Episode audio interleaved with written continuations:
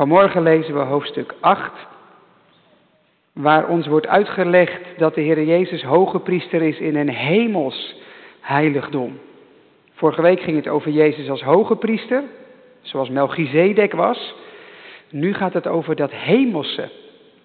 Hebreeën 8, vanaf vers 1, klinkt het woord van God als volgt. Eerst even een korte samenvatting nog. De hoofdzaak nu van de dingen waarover we spreken, de kern, is dit. Zo'n hoge priester hebben wij, één die zich heeft gezet, die is gaan zitten, denk maar even aan de hemelvaartsdagdienst, aan de rechterhand van de troon van de majesteit in de hemelen. Hij is een dienaar in het heiligdom en in de ware tabernakel die de Heere heeft opgericht en niet een mens.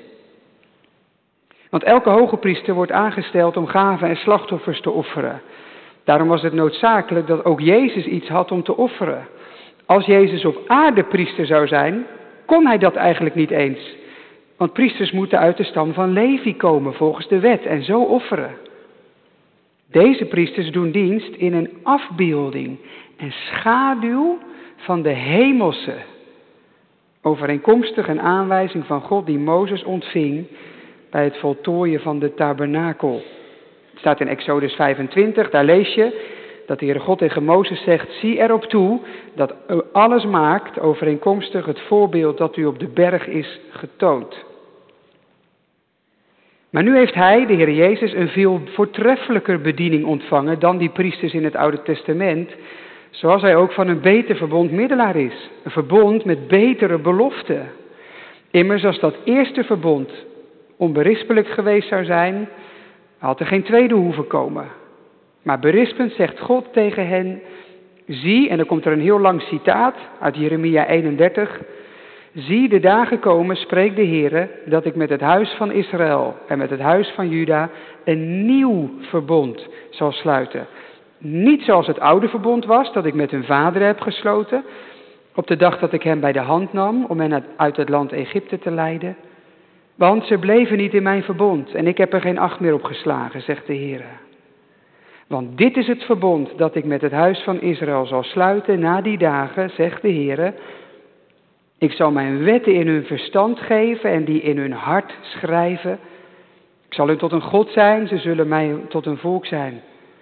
Ze zullen beslist niet ieder zijn naaste en ieder zijn broeder onderwijzen en zeggen, ken de Heere, want ze zullen mij kennen, allemaal, van klein tot groot. Hoe kan dat dan? Nou, ik zal hun ongerechtigheden vergeven, genadig zijn en aan hun zonde en wetteloos gedrag zeker niet meer denken. Dan stopt dat citaat en dan is een soort afrondend vers. Als hij dus spreekt van een nieuw verbond, is het eerste daarmee verouderd verklaard. En wat oud is verklaard en wat verouderd staat op het punt te verdwijnen. Tot zover. Zalig bent u, ben jij als u het woord van God hoort, bewaard als het woord van God en er ook zo uit leeft. Amen.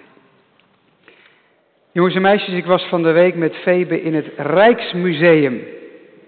En dat is een plek met allerlei kunst vanuit het hele land.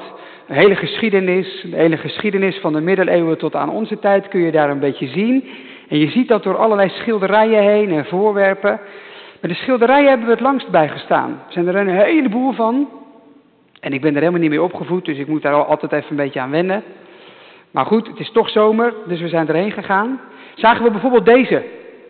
Kijk, dit was een van die schilderijen die we zagen strand en een schip, een van de oorlogen die gevoerd zijn en hoe dat dan in Nederland ging. Dat is een wereld die ik helemaal niet ken, want ik leef nu en niet toen dat gebeurde. Ze hadden toen nog geen filmpjes en foto's. Ze hadden wel schilderijen. En, dit laat iets zien van hoe die tijd was. Het volgende is het volgende plaatje. Dit was een hele grote, die was zo hoog als daar de deur. De hele muur werd erdoor in beslag genomen. En als je daar een tijdje bij bleef staan kijken, zag je telkens nieuwe dingen. Veldslag, strijd, er was allerlei dingen die op dat schilderij te zien waren. En natuurlijk, waarvoor ga je naar het Rijksmuseum? Nu test ik even jullie kennis, hoe heet dit schilderij? De Nachtwacht, heel goed. De Nachtwacht. Rembrandt, prachtig schilderij. Wat gaat over een belangrijk stuk uit de geschiedenis van ons land. Een wereld die ik niet ken. En zo'n schilderij, het is, het is heel groot. Kijk maar naar Faber, die staat ervoor. Die is veel kleiner dan het schilderij. Het is een enorm schilderij. Het wordt nu helemaal gerestaureerd, want er zaten wat stukjes in. Het wordt helemaal aangepast. Omdat heel veel mensen vinden, dit schilderij moet je bewaren. Dit vertelt een heleboel. En ik zat daar eens over na te denken en ik dacht, eigenlijk is een schilderij best iets aparts. Kijk, het is een soort vastgelegd plaatje. Die mensen bewegen allemaal niet meer. Die staan gewoon op, geschilderd op het canvas. Maar het gaat over iets wat vol beweging was. Dit gaat over een tijd in de geschiedenis waarvan alles gebeurde. Maar de schilderij is een plaatje van iets wat leefde, waarvan ik nu niet kan zien hoe het is. Ik weet niet hoe het in die tijd was. Ik zie wel het schilderij. En als ik goed naar het schilderij kijk, dan, dan zie ik iets van hoe het geweest moet zijn. Maar die wereld van toen, daar kan ik niet meer in terug. Daar kan ik niet instappen. We hebben geen tijdmachine. Dat is alleen in de Donald Duck. Ik kan er niet in. Dus zo'n schilderij vertelt je iets. Het is een plaatje van een wereld die wij nu niet meer zien. Maar zo'n schilderij kan wel helpen om daar een beetje gevoelig voor te worden. Om te denken, oh ja, ik liep door het museum en ik dacht, oh ja, dat is ook zo. Die hele slavenhandel en zo, daarachter. En, en wat dat met Nederland gedaan heeft. Heel interessant om je daarin te verdiepen. Zo zegt de schrijver van Hebreeën, is dit aardse heiligdom, de tent die Mozes in de woestijn heeft gebouwd om God te aanbidden, een schilderij van het hemelse. Een plaatje. De tent die Mozes in de woestijn moest bouwen, was een plaatje van hoe het in de hemel gaat. Maar het is natuurlijk niet hetzelfde. Een plaatje, kijk, denk maar aan dat schilderij, is niet hetzelfde als hoe het echt was. Hoe het echt is, dat is veel groter en dynamischer, dat beweegt en dat verandert. De schilderij blijft zoals het is. Zo zegt Hebreeën, wat wij hier op aarde doen om de Heere God te aanbidden, wat Mozes deed in de woestijn, en ik denk wat wij doen hier vandaag, het is een plaatje van iets veel groters. Dus in de tijd van Mozes zagen ze die tent en mochten ze denken, hé, hey, er is een hemels heiligdom. Er is een soort kerkgebouw in de hemel. In de hemel wordt de Heere God ook aanbeden, nog veel groter dan hier. En ik denk dat wij dat ook mogen bedenken.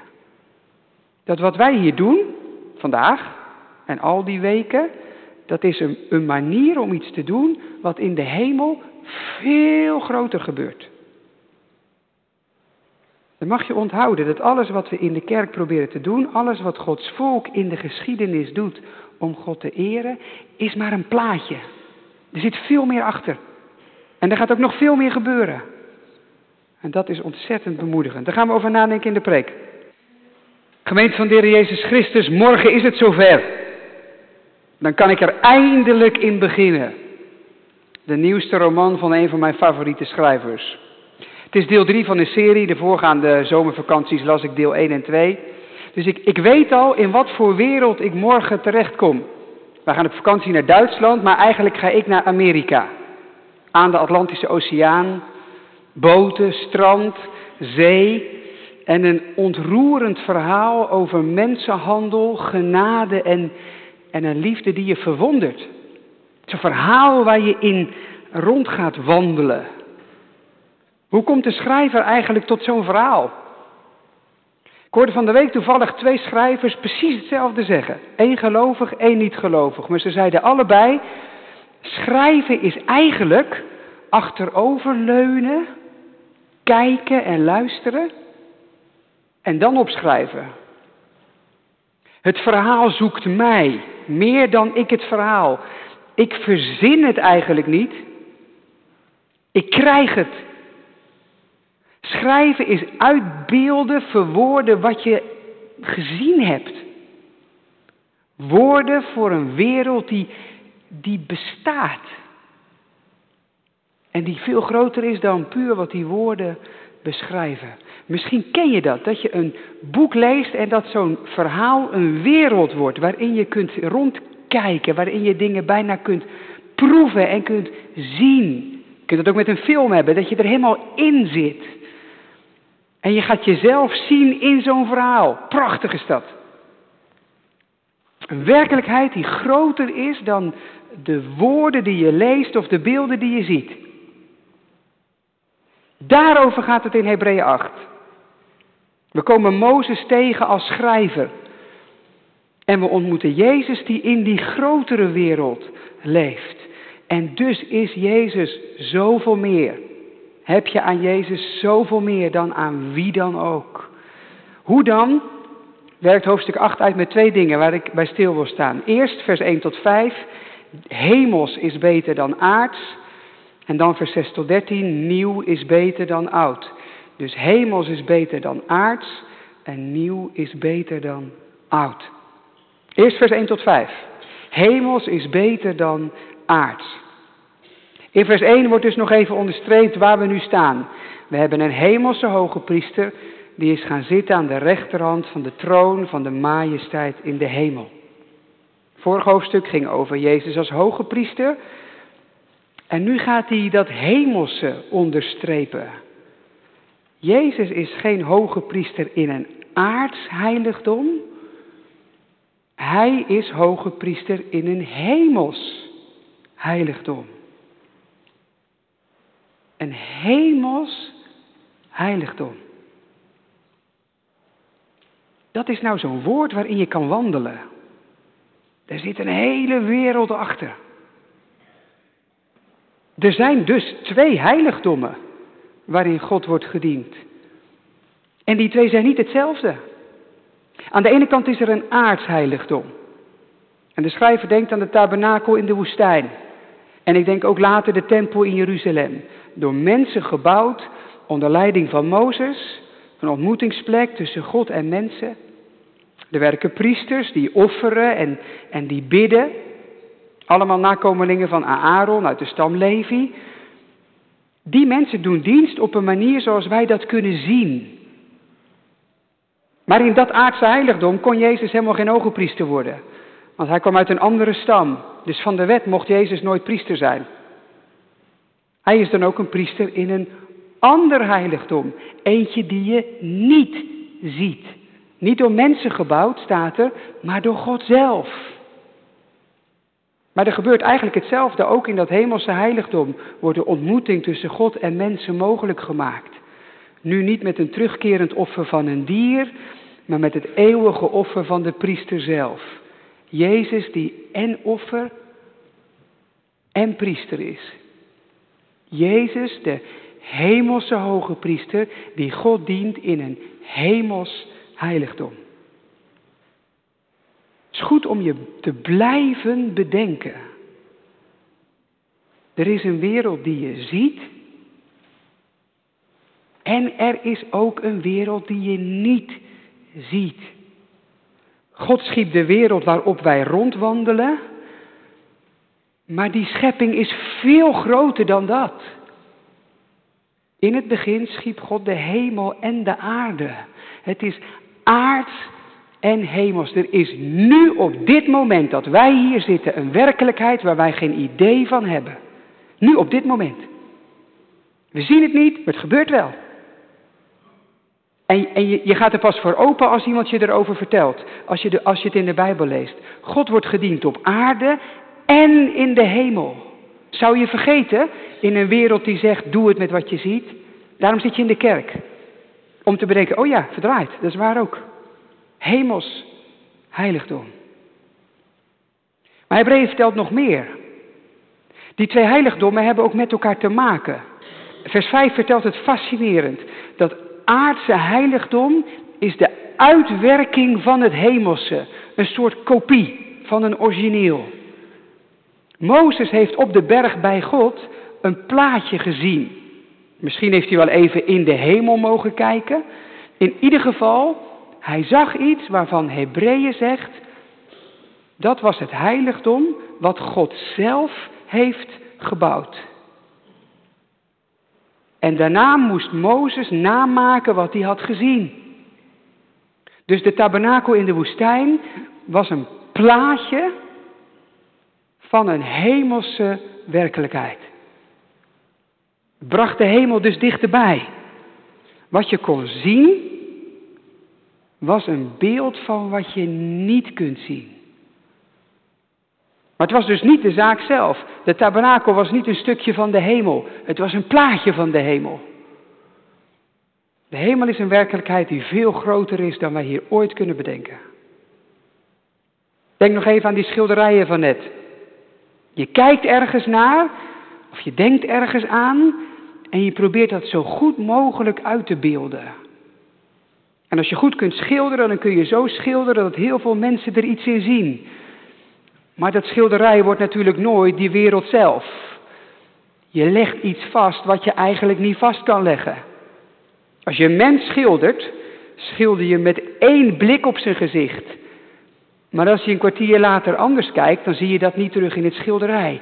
Een levend iets kun je eigenlijk helemaal niet uitbeelden. Schilderij komt in de buurt, maar het is niet hetzelfde. Zo is een aardse vorm beeld van het hemelse. Je kunt de hemel nooit vastleggen. Maar je probeert er iets van te laten zien, zodat je er iets in ziet dat je bij God brengt en je doet verwonderen. Dat gold niet alleen voor de vorm van die tabernakel, dat gold ook voor de offerdienst zelf. Over hoe het in die tent ging. Ook dat stond niet op zichzelf, dat was een soort plaatje van iets groters. Hebreeën noemt het een schaduw. Een schaduw van hemelse dingen. En dat is een, een woord dat ons helpt, denk ik. Schaduw. Een schaduw, jongens en meisjes, dat kan je zien als de zon schijnt. Een schaduw die is er maar even. Maar die gaat ook weer weg. Als de zon draait of je loopt een andere kant op, dan is de schaduw verdwenen. Maar die, die mens natuurlijk niet. Iemand zijn schaduw kan wel weggaan, maar dan staat er nog altijd een mens tegenover je. Je gaat natuurlijk ook niet tegen een schaduw praten. Althans, dat hoop ik niet. Je gaat ook niet een schaduw kleren aandoen. Of een hand geven. Dat werkt niet. Dat doe je met de mens van die schaduw. Een schaduw vertelt je, hé, hey, er is iemand in de buurt. Maar die schaduw is niet die mens zelf. Zo, zegt Hebreeën, is die tent op aarde geweest. De tent, de offerdienst, alles waar het Oude Testament zo over schrijft, het is een schaduw. Iets dat je vertelt, hé, hey, er is iets groters. Er is een grotere werkelijkheid. En dat is waar het om gaat. Die grotere werkelijkheid, dat is waar het om gaat. Om dat grotere waar Jezus dient voor de troon van God. Aardse dat verwijst naar het hemelse. Wat je ziet als een middel om wat je niet ziet dichtbij te brengen. Ik vind dat een prachtige gedachte. Ook voor ons, want is dat niet met alle aardse heiligdommen zo? Wij hier op aarde, wij proberen God te dienen. We doen dat in bepaalde vormen. In dit gebouw bijvoorbeeld, met onze liederen van vanmorgen, de vorm van deze dienst. Er zijn gebeden, er wordt gezongen, er is een preek. De vormen verschillen. Alleen al in ons dorp, de kerk die nu 200 meter verderop in de oude kerk is, ziet er anders uit dan bij ons. God wordt op allerlei manieren gediend in deze wereld. Stel dat al die manieren niet de zaak zelf zijn, maar afbeeldingen van hoe het in de hemel gaat. Stukjes van wat we niet zien. In de hemel wordt God aanbeden, dat hebben we net nog ook gezongen. En wij proberen op aarde daarin mee te doen. Maar we beseffen ook hoe wij God dienen, is niet de meest volmaakte manier om God te dienen. We doen ons best, maar het is ook maar een vorm. Een aardse vorm die raakt aan een hemelse werkelijkheid. En dat is waar het om gaat. Om wat Jezus doet in de hemel. Alleen zijn bediening is dienst aan God uit het boekje. Gaat ons dienen ver te boven. Heel onerbiedig gezegd, als je naar Jezus kijkt, doen wij maar wat. Ik vind het zo mooi. Geef mij zo een ruimte om in onze tijd God te willen en kunnen dienen. Juist met zo'n stukje merk ik dat ik ontspan. Kom mooi uit net voor de vakantie, dat de kramp eraf gaat. Hoe wij op aarde God dienen, onze aardse heiligdommen, is altijd op zijn best een verwijzing. Nooit waar het allemaal om gaat. En nee, hoe wij God dienen is niet onbelangrijk. Zo van, joh, kijk maar, als het goed voelt, is het ook goed. Nee, de Bijbel geeft ook voorschriften. En tegelijkertijd is wat wij hier doen nooit de kern. Misschien maken we ons daar soms ook wel een beetje te druk over. Alsof je een schaduw probeert aan te kleden. Alsof je een schilderij tot leven probeert te brengen. Dat gaat niet, dat hoeft ook niet, dit zijn verwijzingen. Richt je op wat erachter zit. Je moet niet hier zijn omdat je hier moet zijn. Je moet hier zijn omdat het je helpt bij God te komen. Dat is wat we verlangen. Dat is waar het om gaat. Ik vind het ook geweldig bemoedigend. Aardse heiligdommen kunnen ook worden afgebroken. Dat is met die tent van Mozes ook zo gegaan. Maar het hemelse heiligdom is nooit in gevaar gekomen. Het hemelse heiligdom was er al voordat de tabernakel er stond. Mozes zag een plaatje en dat heeft hij nagemaakt. Dat hemelse heiligdom is ook gebleven toen die tabernakel werd afgebroken. De tempel in Jeruzalem kwam en werd weer verwoest. Al die tijd is het hemels heiligdom er gebleven. Aardse heiligdommen komen en gaan, hebben hun tijd en hun nut en worden weer afgebroken. Dat gebeurt nog altijd. Kijk maar naar de kerk. Van de kerk van de gemeente van Hebreeën, waar die aan schrijft, is nu heel weinig meer over. Van het oosten ging het naar het westen. Maar nu, in onze tijd, lijkt de kerk in het westen af te brokkelen. Zo eerlijk moeten we zijn. En de kerk groeit in Afrika en Azië. Het lijkt wel alsof God een soort kampeert, zijn tent elke keer weer ergens anders neerzet. En jij je mag je best zorgen maken over de vorm van het aardse heiligdom waar wij wonen en leven. Als je maar geen seconde denkt dat het hemelse in gevaar komt. Een aards heiligdom.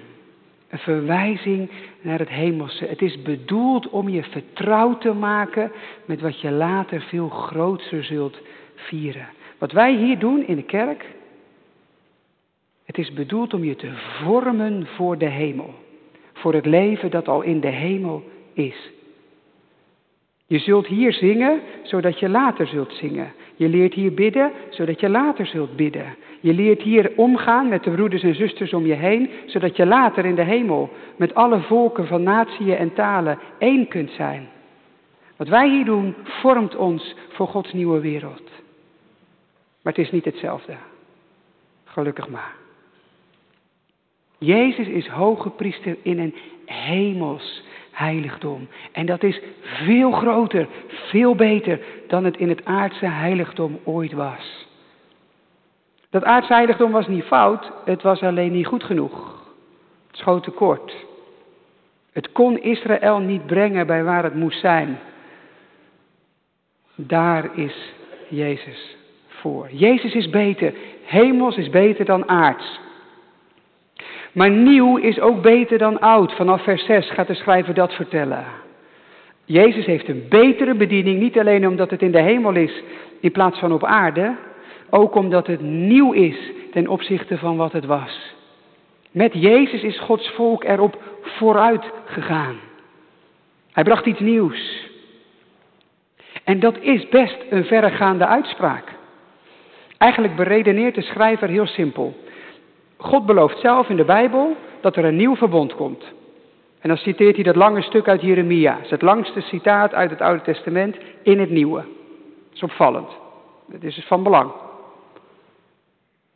Jeremia is een boek waarin het met Israël allemaal misloopt en het zit bomvol oordeel. Het volk luistert voor geen meter en toch midden in het boek dit stukje. Zie, zegt God, ik ga een nieuw verbond sluiten. Je ziet dat in ons gedeelte helemaal terug. God belooft, het oude werkte niet, ik zal het nieuwe geven. Met dat God zegt dat er een nieuw komt, is het eerste daarmee ook veranderd van status. God gaat iets nieuws doen. En dat maakt wat ervoor was oud. Dat moest ook wel, want het oude werkte niet zoals het had gemoeten. God had zijn volk bevrijd. Had hem de geboden gegeven. We hebben die gelezen, een stukje daarvan. Hij had gezegd, doe dit en je zult leven. Maar Israël deed het niet. Ze hadden alle ruimte om voor God te leven, maar het, het lukte niet.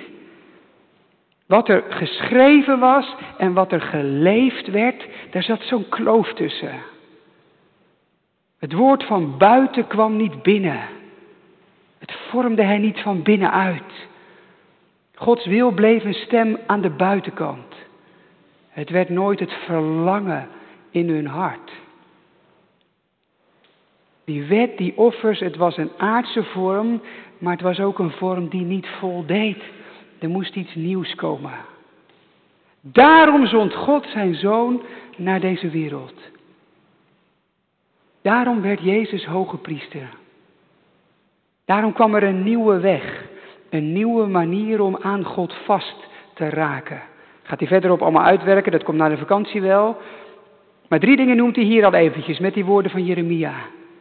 Gods wet gaat in hun hart, de zonden worden vergeven en iedereen zal hem kennen. Die drie dingen waren de grote beloften van het nieuwe verbond dat zou komen. Het oude kon Israël daar niet brengen. En toen, toen kwam Jezus, de zoon van God die mens werd. En als Jezus bijna gaat sterven, hij viert de paasgamaaltijd met zijn discipelen, gebeurt er iets bijzonders. Ze leest het in Lucas 22. Weet je wat Jezus daar zegt? Hij viert het paascha, een heel oude vorm, maar hij zegt er nieuwe woorden bij.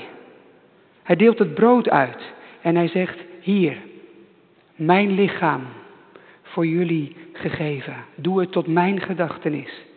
En hij geeft ze de beker en hij zegt erbij, deze drinkbeker is het nieuwe verbond in mijn bloed, dat voor jullie wordt vergoten. Wij denken waarschijnlijk gelijk aan het avondmaal, maar toen was dat echt, hè? Er gingen allerlei radertjes draaien en er gingen alarmbellen af en wat? Pascha, dat gaat over het lammetje bij Egypte. De bevrijding van God uit Egypte, het lammetje dat wordt geslacht. En nu zegt Jezus, mijn lichaam, mijn bloed, nieuw verbond. Wacht even.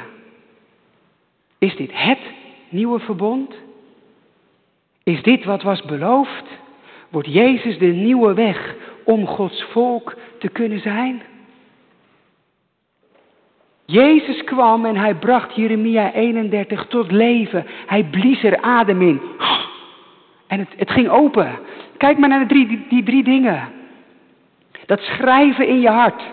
Weet je nog een paar weken geleden, focusdienst, leesbare brief, hoe de geest de wet van God in ons hart schreef, zei Paulus. De Heilige Geest die de geest van Jezus is.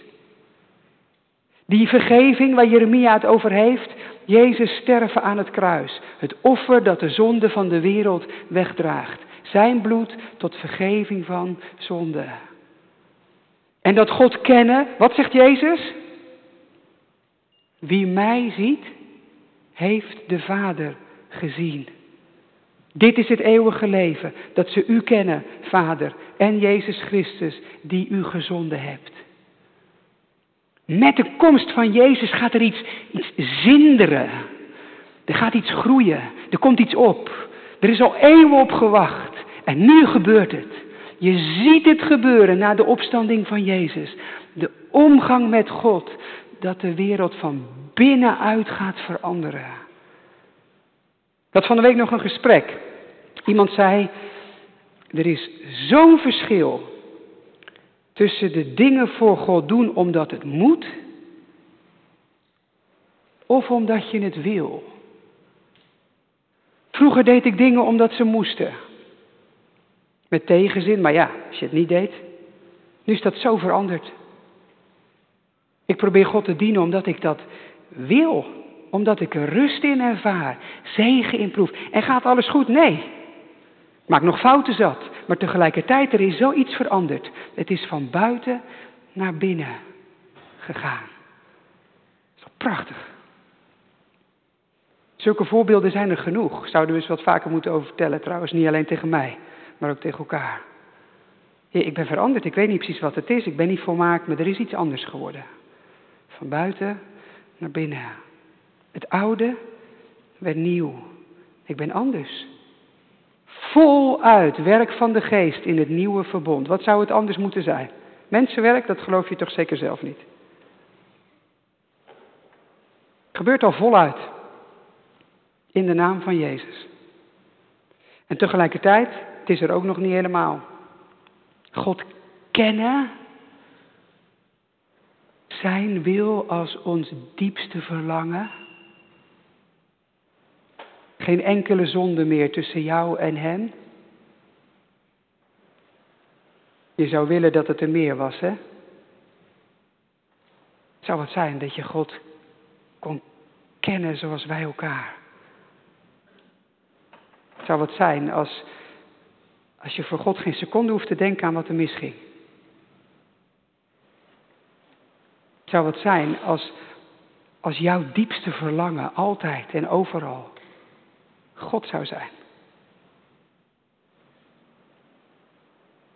Zou het zijn?